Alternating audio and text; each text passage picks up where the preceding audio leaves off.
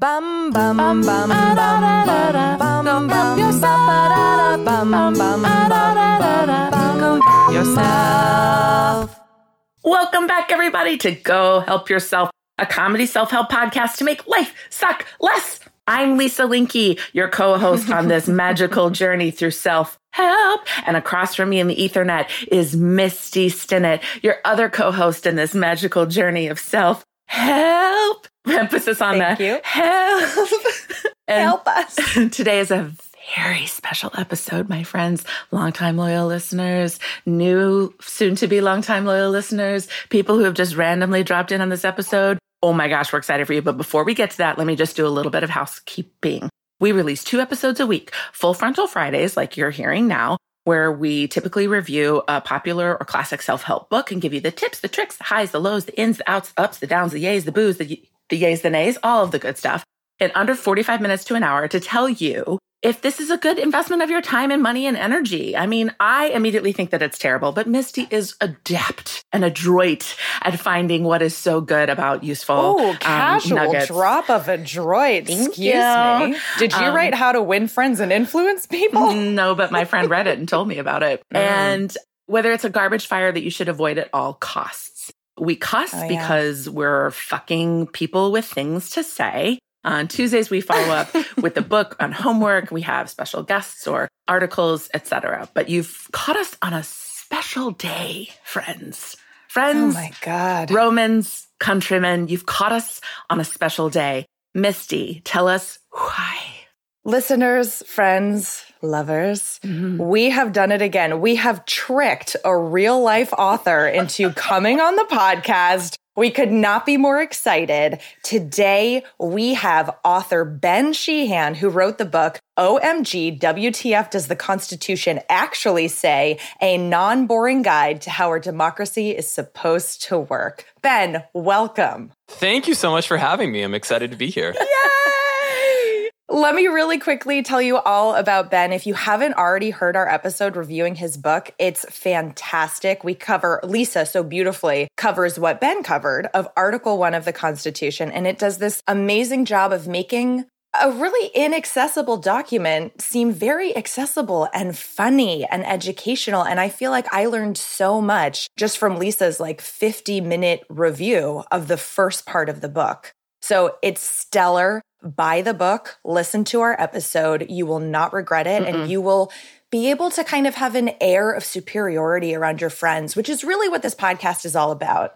So, very quickly, for those of you who missed that episode, Yes, I Lisa's carry like it right now. cradling her copy of the book. Casually slide into tyranny. I'm constantly looking things up. I also have my mini constitution, my pocket constitution in my Mm-hmm. desk right near me. So, Ben Sheehan is a former award winning executive producer at Funny or Die, so he's very boring. Mm-hmm. He founded OMG WTF, Ohio, Michigan, Georgia, Wisconsin, Texas, Florida, to teach voters about state executive races during the 2018 midterms. The Hollywood Reporter listed him as one of entertainment's 35 rising executives under 35, and OMG WTF's Gerrymander Jewelry was a finalist for Fast Company's World Changing Ideas in 2019. In 2016, he helped register 50,000 voters through digital videos as the executive director of Save the Day. The projects he's been involved with have received over a billion views. I mean, I'm just going to leave right now because Well, I'm never going to catch up. Ben, I, was- I had the opposite reaction. I was like, Ben, how lucky for you to come on and talk to two women who have probably 100,000, 200,000 listens between them. So, congratulations. You're welcome. Thank you. No, I feel the same as you, Lisa. I think it now. Now it's two against one. right? Well, Lisa once gave me the homework to register four people to vote. And this was like what, back in June or July? And I was like, okay, I've got four months. Like, that's one a month. I will find someone. So 50,000 is astounding. It is, and I was. I think I was most happy about it because it was the majority of them were uh, voters under under thirty, and that was really exciting. So like, first-time people voters, who were really. exactly first Yeah. time voters. Yeah, Congrats. That is amazing. So, thanks. So, Ben, I know you've done a ton of press for your book. I'm sure you've been on a million interviews and talking segments, but we're a self help podcast. And while you're here to talk about your book and talk to us a little bit about politics, we want to ask the hardest question first. Would you say the Constitution is basically the first self help document? Yes. Ladies and gentlemen, thank you so much for coming on us and go help yourself. Thank you so much. But seriously, how can the Constitution or our perception of the Constitution be viewed as self help, or can it? I have t- two answers to that. One is that it's more of a self help book for people who were currently in power at the time. It's also a self help book for the small number of people that could have a direct say in the government and that direct say has been expanded over time. So the weird thing is that the Constitution was one of the things that led to it being written. And I didn't have this in the book, but it was the fact that lower classes of people in, in Massachusetts, working class Americans, had suddenly been taxed at higher rates than they had been under Britain. And they were upset about this. And so they revolted and they took over a courthouse in Massachusetts. And a few months later, in early January, a couple months before the Constitution was, well, the, the convention happened, they stormed a weapons arsenal and some people were killed. It's called Shays Rebellion. And a lot of those rebels ended up getting elected to seats in the Massachusetts state legislature. And so other states looked at this and were like, holy shit, people that were taxing sort of at the bottom of the economic food chain are revolting and taking seats in the government away from us. We're scared about these domestic uprisings. So, how do we create a central government to help other states stop this sort of class revolt? And that is one of the main things that led to the Constitutional Convention. So, it's sort of this weird double sided coin where part of it is to find a way to preserve the sort of elite ruling class that was majority, you know, white men who owned property. But the other part of it is that they did give residents of states a way to have a say in the government, and that was through elections for the House of Representatives. That was the only part of the government that people could have a say in because the state legislatures decided the electors in most states at the time. The state legislatures for the first hundred years plus decided senators. We still don't decide the judges. So the only part of the federal government we actually could have a say in was the House. But since then, we've expanded it. So now we elect senators directly. Every state lets us use a popular vote to determine the electors. So it's both a very small self help book for sort of we the people, the ordinary citizens and non citizens, and mostly a self help book for state legislators and people in power at the time it was written. I have a follow up. I mean, but first, I want to say, holy shit. Like, are you considered like a constitutional scholar now? I don't know if I'm a constitutional scholar. I didn't go to law school. I don't teach the Constitution yet. Well, yeah. But I do think that part of it, you know, I did, I've been around politics my entire life. I've studied it my entire life. And I feel like in the books that I've read about the Constitution, it's a lot of very smart law professors trying to dumb themselves down and still kind of being a little unreasonable. I think of myself as a dumb person trying to smart myself up and hopefully bringing people with me. So it's a bit of a different approach, but you know, there are things that I think maybe certain professors or people who talk about the Constitution kind of gloss over that I find fascinating. And I think maybe as a layperson are fascinating. So I wanted to make sure I mentioned those because I think it really frames the document in a, in a way that we, we haven't always seen it. That's brilliant. So I would maybe you're a constitutional historian or an, an avid constitutionalist. Nope. Here is my question. Knowing what you know about the history of the Constitution and why it was created and how and by whom, does it make you more confident in our current political crisis or less? it actually makes me more confident because I think this is really this so is really a question for me. Keep going.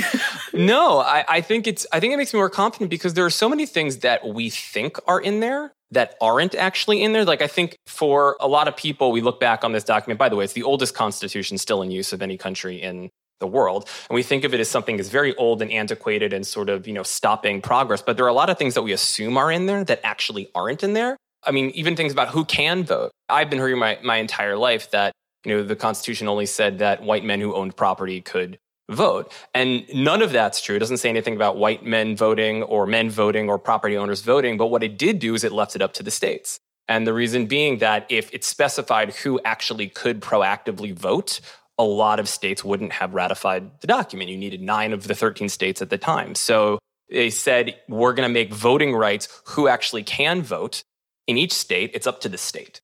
But here's the things that they vote for. They can vote for the House. They, you know, if their state legislature lets them, they can vote to help decide the electors. But what I learned is that it also doesn't say anything about uh, African Americans not being able to vote or women not being able to vote. It left it up to the states. And for the first 20 years under the Constitution, women could vote in New Jersey. Free black people could vote in New Jersey. In fact, almost a dozen states, African Americans who were not slaves could vote up until, you know, almost the mid 1800s. So there are a lot of things that we've been taught about the Constitution, like, you know, African Americans got voting rights with the 15th Amendment, women got voting rights with the 19th.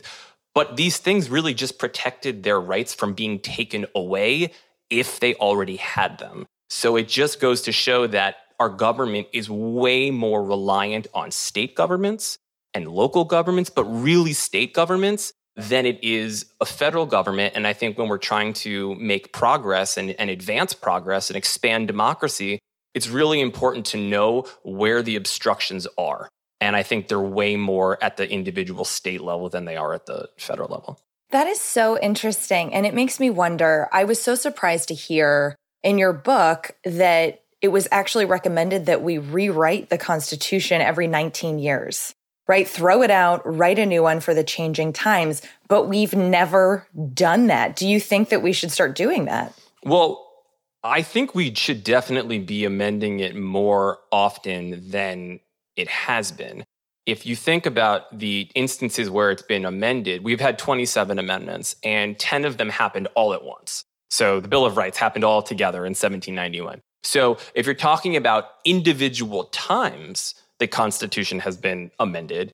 It's on 18 occasions and over the course of 231 years, 230 years. So we need to amend it more than we have. And the entirety of Article 5 of the document talks about the amendment process. They wanted us to change this. And what you're mentioning is Thomas Jefferson writing to James Madison saying that he thought the Constitution should be amended every night or written anew every 19 years because it's like expecting a coat you wore as a child to fit you as a grown adult times change, people change, laws change, norms change, and so the document should adapt with the changing society, not a society, you know, sticking to something that's outdated. And basically, the country was like, "You don't know me, Dad. Like, I'm going to keep my coat." Yeah, and I feel like whenever people say, you know, if eh, the framers would have wanted, it's like, well, but here's actual evidence that the framers expected the the document to change. That's so interesting. Next question, Ben, what is it like walking around with such a big brain? Is that hard? okay. I don't think I have a big brain. I think I have a weird, nerdy obsession with something that, you know, I, am always fascinated by information that I feel like is either sort of intentionally changed or withheld in a deceptive fashion. And whether that's, you know, the real history of what, what happened in our country, whether it's, you know, our founding document I always feel, you know, it always motivates me more when I know that there's been some effort along the way to spin something in a way that it doesn't actually exist. And that makes me motivated to like, you know, broadcast the truth rather than, you know, accept these sort of spins over time. That's exactly how we feel about self help. So, what has it been like to publish your first book? It was really strange because the sort of the how this it happened very quickly. And i was you know during the work i was doing in 2018 we were focused on state executive races specifically governor secretary of state and attorney general.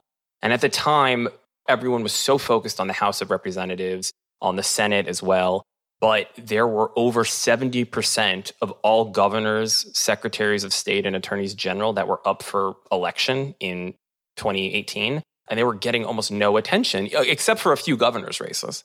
But the power of these offices is astounding, even if they're not in our state. In most states, the Secretary of State is the, the head of elections. So if you want fair elections in your state, that's the, the person who's, you know, at the end of the day is largely going to make that happen or make Brian Kemp. Exactly. Jeb Bush, 2000. I mean, there are so many examples. Ken Blackwell in 2004, a lot of experts look back and think that he swung the election for George Bush because he delivered uh, broken voting machines in African American districts. He was African American and he delivered broken voting machines to African American districts. He also delivered like one voting machine to colleges. Kenyon College, which has a few thousand students, had literally one voting machine was given to the school. So they purposely did this. And it, I think the voting differential was maybe, you know, a few tens of thousands, maybe 60, 70,000. And experts think it was like, you know, disenfranchised over 100,000 uh, voters. So secretaries of state disenfranchising the vote sort of below everyone's radar has been happening for, for a long time. And it took a secretary of state having the power to influence or oversee their own election for, for governor to make people sort of wake up to this thing again at the state level that's been happening for far too long because we've been so focused on the on the federal level. But for writing a book it was sort of this lack of awareness around state government races or just just government in general. People didn't even know that their state had a secretary of state. They thought i was talking about rex tillerson or jeff sessions at the time when i said a state attorney general. And i started looking at my at civics education my own background. And so i dug up my pocket constitution from eighth grade my eighth grade government class. I was lucky to get one and I was reading it and I just thought it was so inaccessible, but how do I, you know, kind of find a way to bring people up to speed? And I looked and there had been some versions of this that were done, but the most recent version I could find was literally from the 1950s. Every pronoun was he, and it was like extremely narrow minded and sexist. And, you know, there hadn't been something kind of done like this in like the last 70 years. So I wanted to do something that was very modern and contemporary but really conveyed the underlying information to kind of give people a foundation to get involved in democracy. Well, you totally nailed it. I mean, it just feels like a book you can also pick up off the coffee table and get something if you just open to a page. And just the layout of it is so cool. The way there's like, you know, little bubbles that explain something that just came. It's just, it's a stunning book. And I am so grateful that you wrote it because I've opened my pocket constitution a few times and been like, I'm going to read this. And then I look at it and I go, maybe later. And then I close it. And that's as far as I've gotten until your book. Oh, well, thank you. And I, I have to say, my friend Jesse Benjamin, who's a designer in uh, Los Angeles, came up with the sort of interior design of how the breakouts work and everything. So there were definitely many minds other than mine that helped make the, the layout sort of match the information and, and put it in a more digestible way. That's awesome. And we're very curious what was the thing that most surprised you about writing a book? Well, first of all, the speed at which it happened, I sort of put this together. Originally, I wrote a vi- maybe a 15, 18 page version of this, like huge, just really condensed summary that I was going to put on my website, omgwtf.votes. And I thought about it and I was like, maybe this is a, a book. And I, I kind of had it in the back of my mind. And I just ran into a friend at, at a meeting and sent it to him. And then uh, ended up like it happened very quickly, the whole process. But the most, the strangest thing about the process is how little time per like the calendar with the publisher I had to write the book. So I got the deal, the deal closed at the end of May or, or almost mid June of last year. And then I had to turn in a first draft by July 31st. So I had Wait, about, what? Yeah. Four weeks to break down the Constitution in a digestible way with humor. It would take me a, a month to do the humor pass. well, I had that. I had an outline. Uh, I had an outline already, so I kind of. But I basically for a month, month and a half, you know, did nothing. I worked 18 hours a day and put out a draft, and then sent it around to a few constitutional law professors and experts. And what did I get right? What did I get wrong? What did I miss? And so uh, I thankfully I had some some really smart people, you know, advise me on that. But it was the hard because of the time frame. I mean, it's so it's not a long document, but it's so dense, and there are so many things that you kind of miss. And it's like, oh, well, actually, that grammar at the time means this. And so parsing that out and also looking at, you know, articles and other civics resources to see, you know, to compare and contrast these different interpretations. But the time frame because it was on a, a crash schedule was so I mean, debilitating. I mean, there were I had many sleepless nights. I, I, I mean, I some some I almost didn't sleep two nights in a row. I mean, it was not good for my health, to be quite honest with you. That's purely because of the rushed schedule. But it was an incredibly rewarding process, and I really have to say, you know, the people at, at Hachette Book Group and, and Black Dog and Leventhal really were amazing to work with, and I and I felt very lucky to be you know working with with people that that supported what I wanted to do, and you know weren't um, you know spinning it or changing it into something which I which I have heard happen with other authors. Yeah, they give you a page one rewrite and they're like, what if this book took place in space? Exactly. and then you're like, I don't know what to do with that. Well, now that you've been through this process, do you want to write another book? And if so, what would be the topic? There are two other versions of the, oh, well, not versions of the book, but one other version of the book and one other book. There's a, a Spanish version of it, so it's available in in Spanish. And then there's also a, a journal about gerrymandering, OMGWTF is gerrymandering, which is more of like kind of like a novelty thing, but it does have facts and descriptions and explanations of gerrymandering. But the thing I'm really excited about is that there's a kids version coming out next year. So I don't know when next year, but in the I think in the first half it's like kid appropriate ages 8 to 12 and I worked with a really amazing kids illustrator and a co-author and they did an amazing amazing job. So I'm super excited because the feedback I've gotten is like from teachers is like we like it but you know you didn't have to swear. And I'm like well I wrote this for people in their 20s and 30s who didn't get civic education so I wasn't thinking like high school textbook but this is really safe for kids 8 to 12 i mean really any sort of anyone in, in grade school and even into into middle school i'm really excited about that that so that comes out next year I'm so excited because you got to get them young, right? And then it won't have to be this unlearning and this relearning. Well, the person who kind of translated it for for kids, uh, her name is Brianna Dumont, and she did an unbelievable job. I mean, she the tone, the jokes. I mean, her joke pitches are hilarious. They they work for all ages. She did a really amazing amazing job. She crushed it. So it's it's largely due to her that uh, that it's going to you know be what it is. Ben, you know we're a self help podcast. We're probably the strangest interview that you've had in promoting this book. Definitely not. the strangest, the strangest outlet or, you know, setup maybe. Angle, yeah. Angle. But have you read any self help books? If so, which ones? And did you enjoy them? I've been reading so many books about democracy and politics. I mean, I guess, you know, for, for the same reasons that this book i guess could be thought of as a self-help book so many of those it's all sort of like what what's going wrong like how do we fix this what is this i will say there is one self-help book that I, I guess is a self-help book. A friend of mine is a, a, a journalist named Liz Plank, and she wrote a book called For the Love of Men. You know and Liz Oh, Plank? we covered it and we You- you love it. You know oh my Liz God. Plank? It is. Okay, we're going to fangirl out for a second. Please tell Liz, thank you for that book. I, that gave me so much compassion, understanding, a perspective shift. I was like, oh my God, we do need a men's movement in addition to all the feminism that's happening.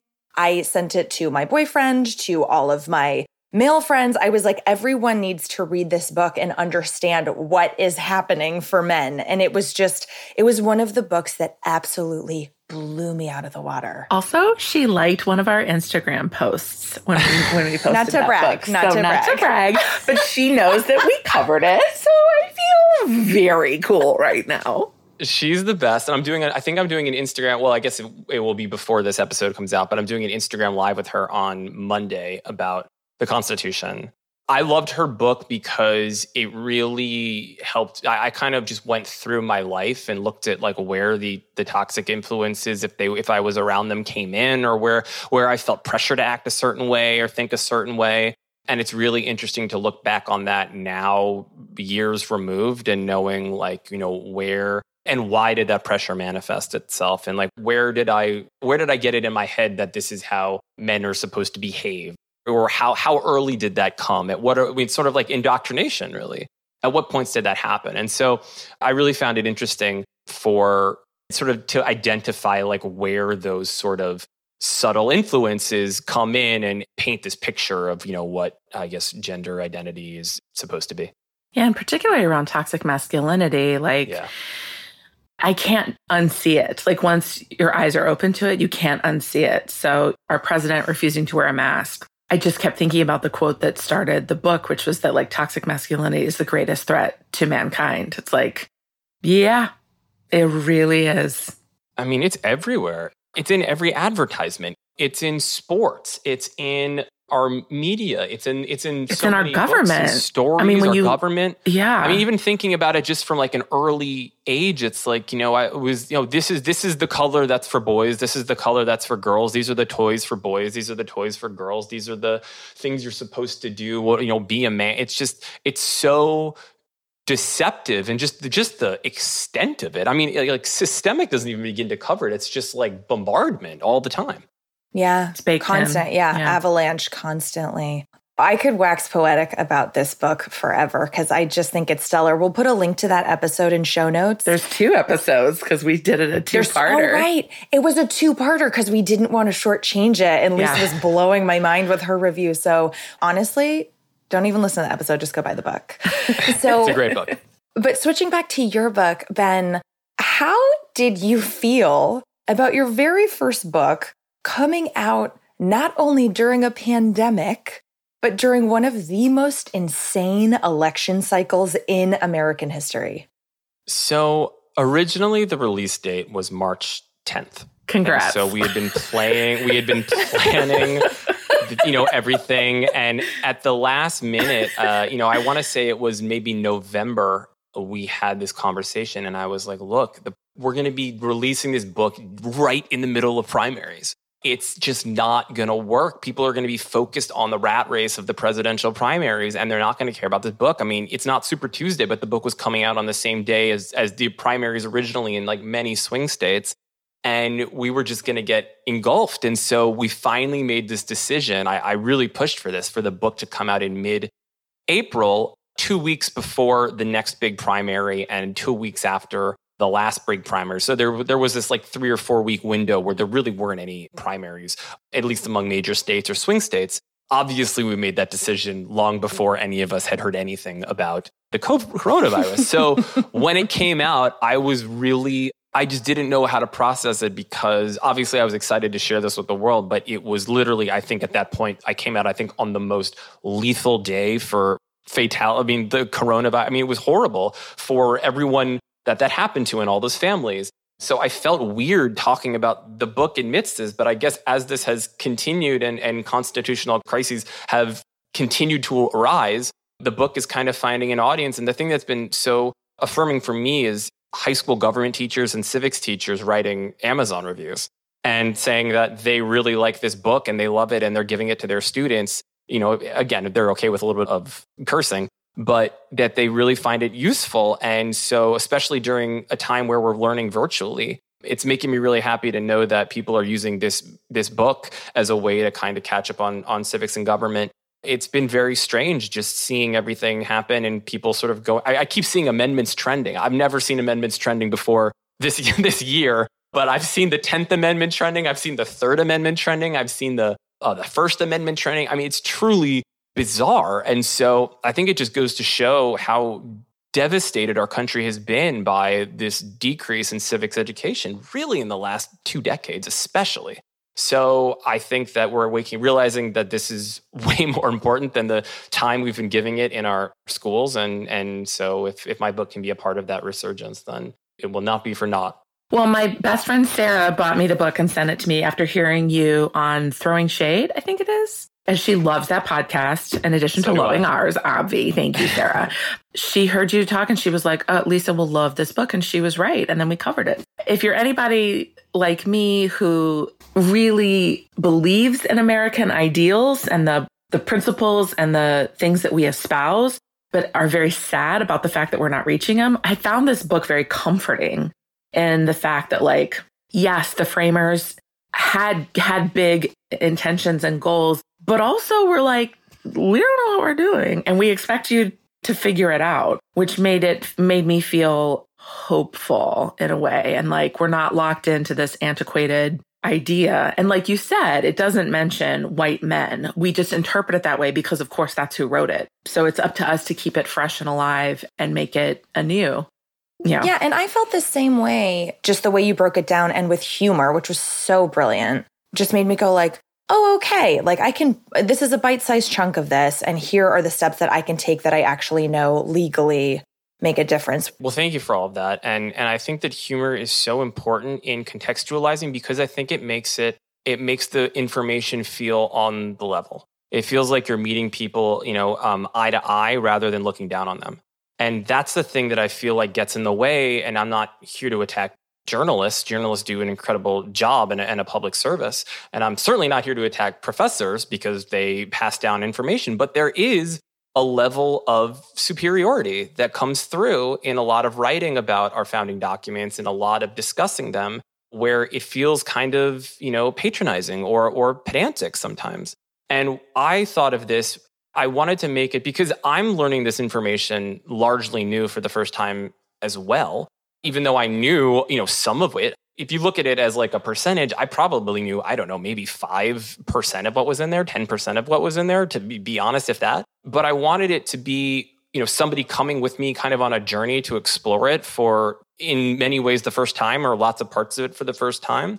And I thought of it as if I had an open bar tab and four hours with a friend, how would I explain the Constitution to them rather than someone being like, you know, here are my legal credential and, and, just trying to like pontificate or seem like I'm smarter because that I think tunes people out and it makes them feel stupid for not knowing something when the reality is that we don't teach this document nearly enough as we should and we've largely removed it from schools due to the cuts in civics and government. So I think by making something feel not, you know, coming from on high, but something that is like accessible on the level, meeting people where they are.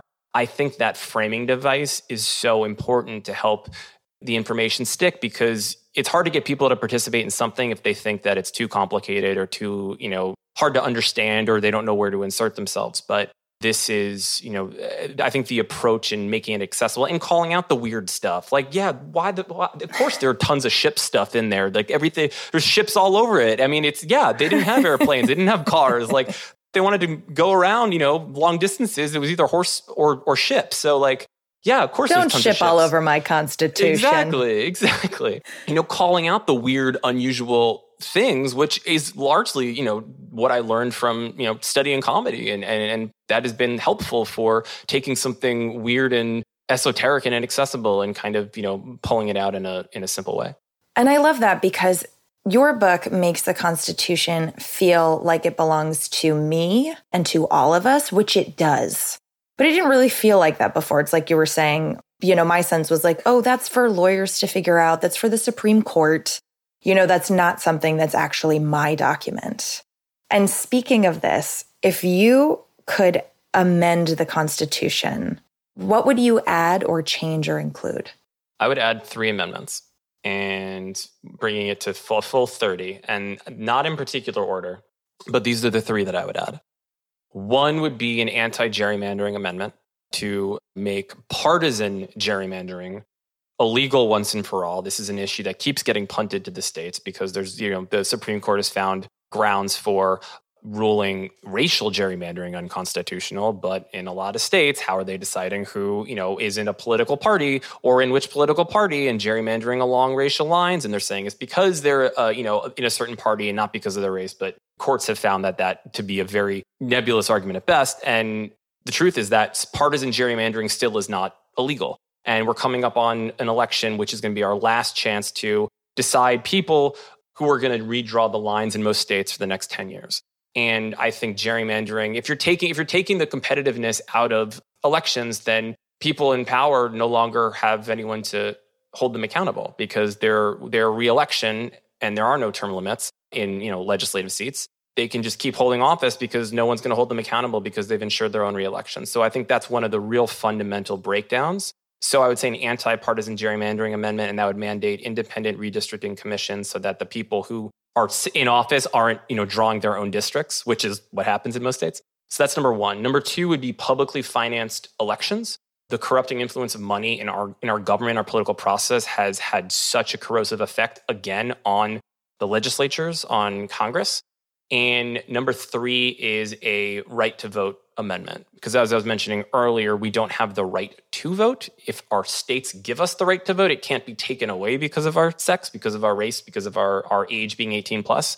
But we don't fundamentally have a right to vote. And there actually was just an amendment that was introduced in the Senate by Dick Durbin, who's a US Senator from Illinois, co sponsored by a lot of other senators, that is a fundamental right to vote proactively amendment for all citizens of the United States. Although I would go even further and say, according to the Constitution, there's nothing about non citizens not being able to vote. They voted for 140 some odd years in the United States in federal, state, and local elections. It's only been since 1926 that every state has banned non citizens from voting, but this is something that has been a norm for longer in America than it hasn't been. So I would say those three amendments anti gerrymandering, partisan gerrymandering, public mandating publicly funded elections to get rid of company, you know, because in many states, you can just give unlimited money to candidates for governor or candidates for uh, secretary of state or state legislature. Like in Texas, if you are an individual, not a corporation, but a rich individual, say you have $300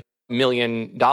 As an individual, you can write a $50 million check to a candidate for running for, for governor because those are states. So states make their own campaign finance laws. So there's nothing to uh, stop them from doing that. So there are federal campaign laws, but there's so much corrupting money at the, the state and local level. So I would do those three amendments and then giving people the fundamental right to vote, not these sort of half-assed protections if you have them amendments, but fundamentally giving everyone an active right to vote. So I would do those three. That's incredible. And I feel like that would fix so many of our core issues. So listen, I'm just going to write an email to the White House real quick. I'm gonna make it happen. Write it to Congress. Don't worry about it. Write it to Congress because you know, I mean, you know, what's interesting is the president has no uh, involvement whatsoever in the amendments process. It's all Congress and the and the state legislatures. I would say, write to your state legislators. That is where so much power lies. A, we've always been taught that government has you know three branches and they're co-equal branches, and they have checks and balances, and half of that's true, half of that's a lie. The true part is that they have checks and balances. They can check each other, balance each other out. But the lie is that they're co equal. It's very clear that the legislature, Congress, our state legislatures are the drivers of everything. They write the laws, they have the most power. The executive branch enforces it, the courts interpret the laws if there are disputes. But it is truly Congress that is supposed to be the driver. And it's the things that are fundamentally broken about Congress, gerrymandering and campaign finance laws and lobbyist influence, that is causing it to not work. And so that's why you have, you know, the executive branch going around and trying to make laws through executive orders or the courts legislating from the bench, so to speak. It's because the, the, the engine of the car is broken. And so you have all these people like trying to push it and do things to get it to go. But we really need to repair the engine. So those are the things that I think get to the fundamental problems. Here's a wild card question for you because you have done so much press around your book so far. Is there a question that you rarely or never get asked in interviews that you'd love to talk about? That's a really good question. When it comes to the amendment process, just the idea of who and and this is something that I want to kind of explore, but who and why did we put forth the idea that the Constitution shouldn't be changed? And why did we take something that is clearly set up to be changed? And when did it become you know the sort of assumption or or or the argument the idea put forward that it's supposed to stay the same. And that's something i think a lot about because you hear things about originalism and textualism and these sort of approaches from the supreme court. But that's something that i i guess this is a question for myself that i would want to you know maybe explore at some point is why do we have this perception? And also the thing the, the big question that i'm trying to figure out myself is when exactly did we start to really heavily cut civics before the last 20 years? Because in the 50s and 60s, we had classes like American government, civics, foundations of democracy, and US history. And that was normal in many public schools. Today, only 16% of states require a year of civics or government K through 12. And I can point to the cuts in the last 20 years, 18 years really, since No Child Left Behind. But it feels like my parents and, and my parents' generation has a much better command of civics and government, at least structurally, than younger generations. And why is that? And is there a moment, you know, because I find it really fascinating. We had all these classes in the 50s and 60s. And what did you see in the 1960s? You saw heavy protests around civil rights. It was the protest that led to the Civil Rights Act and the Voting Rights Act. You saw protests around the Vietnam War the Vietnam War protests led to the uh, 26th Amendment, you know, protecting voting rights for people 18 and up. You saw a lot of real changes. I think you just answered your question of, of civics. But like, was there a moment in the wake? So at some point in the 1970s and 80s, you know, I've been doing a lot of research and talking to colleges and universities where was the moment was it an accident or did something really really happen and that's kind of the thing that i that i really want to is as i guess the question myself so i guess i guess the answer to your question is there are questions that i would like to continue to explore to be able to answer and that's the main one Sounds like somebody's cooking up their next book. i guess so. Yeah. But make it a board book for babies.